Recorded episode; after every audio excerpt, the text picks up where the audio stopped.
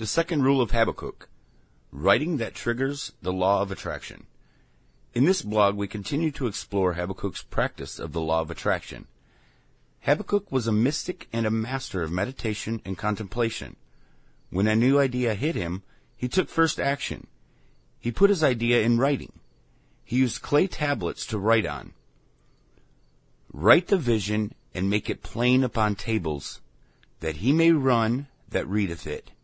Habakkuk chapter 2 verse 2. Put your ideas in writing initially, because ideas are like slippery eels. Ideas smoothly slither from the hand and slip and fall back into the pond. Ideas sink and disappear. The only way to hold a firm grip on an idea is to write it down.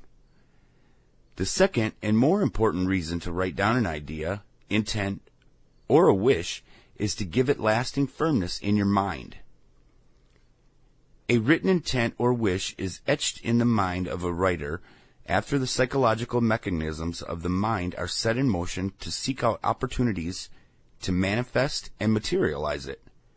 This hunting process is controlled day and night by the reticular activating system. Writing requires active motor participation of the nerves, tendons, and muscles of the hand. The activity of writing creates a state of performance in the mind because it involves the neuromotor system in addition to pure thinking. The intention or wish are outside the brain and extend into the limbs, just like playing golf.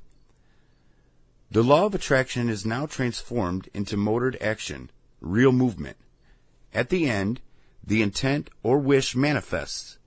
It manifests it has no choice but to manifest for you. Writing is the first phase of manifestation after thinking. As Habakkuk tells us, however, the written words must be plain and clear to read and understand.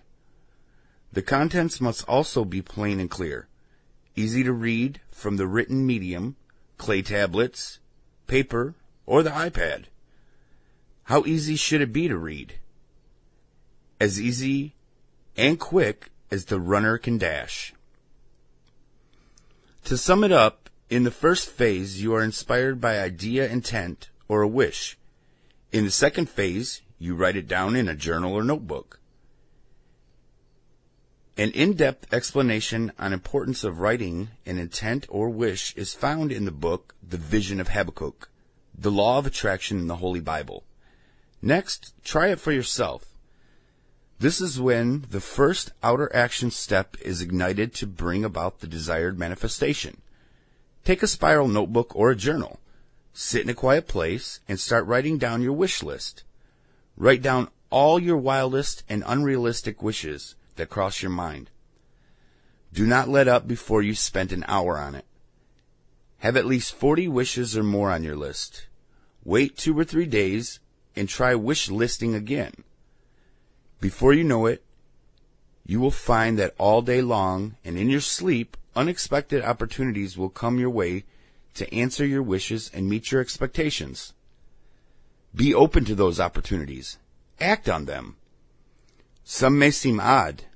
So what? Either you want what you asked for or you're afraid of what is manifesting at your request. If you feel unprepared for receiving what you asked for, then wait. Other and better opportunities will appear. Solomon, the shrewd author of Proverbs, wrote, For surely there is an end, and thine expectation shall not be cut off. Proverbs chapter 23, verse 18. This means that your expectation cannot be cut off. It must come to fruition. Expect positive results. Be a winner. Now you are invited to share with us your thoughts.